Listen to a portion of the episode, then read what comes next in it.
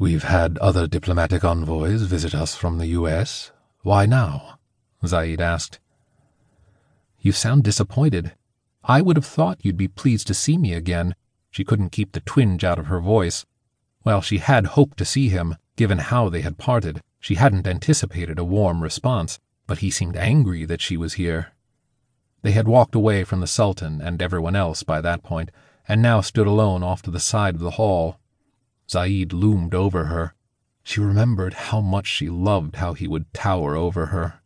His wide shoulders hid her from the rest of the room. She recalled those shoulders spreading wide over her in bed as his body moved above her. She felt her desire for him growing once again, creating tension within her. Something about their current meeting didn't feel right. It already felt like they were at odds here. She wondered if they would have the opportunity to put that behind them and get down to some personal business at some point.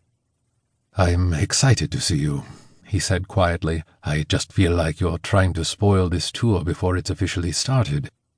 I'm not trying to spoil anything, she argued. I'm simply trying to draw attention to what's already spoiled.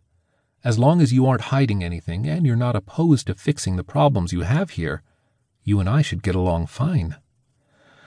I think part of the problem is we don't have the problems you're implying. We have a couple of areas that haven't kept up with the progress we've made. The crime in those areas has prevented us from making as much progress in poverty alleviation. But if we get more businesses and more investments into those sections of Sharjah, we should be able to pull them up.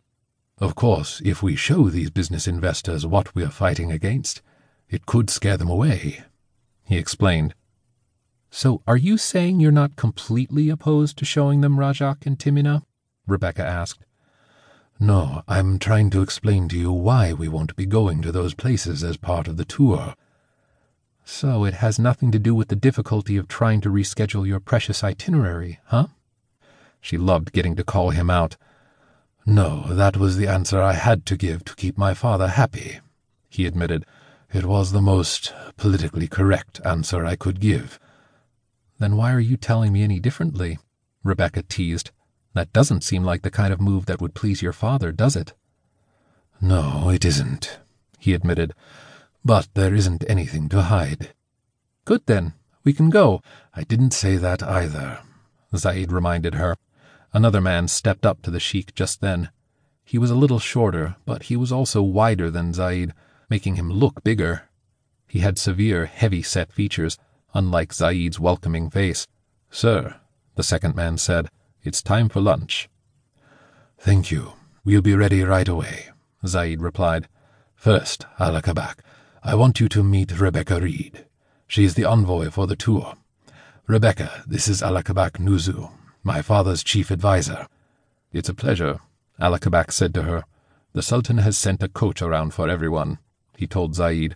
It's time to start moving our guests outside. The restaurant is waiting for us. Rebecca shot Zaid a look to let him know their conversation wasn't over, despite being interrupted. Then she allowed Alakabak to usher her up to where the other members of her tour were waiting to step onto the coach. As she waited, Rebecca knew she needed to find an opportunity to get Zaid alone, to persuade him to let her take the tour through Rajak or Timina.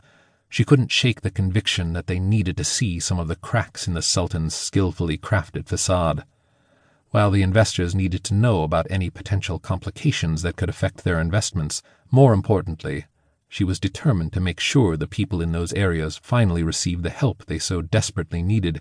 Rebecca hoped that if the Sultan wasn't willing to see reason, perhaps influence from his much sought after investors would ensure that reforms were made. She also couldn't shake the emotions stirred up by running into Zaid again. The desire she'd felt for him all those years ago had been reawakened but it was more than just a sexual need for him that she felt.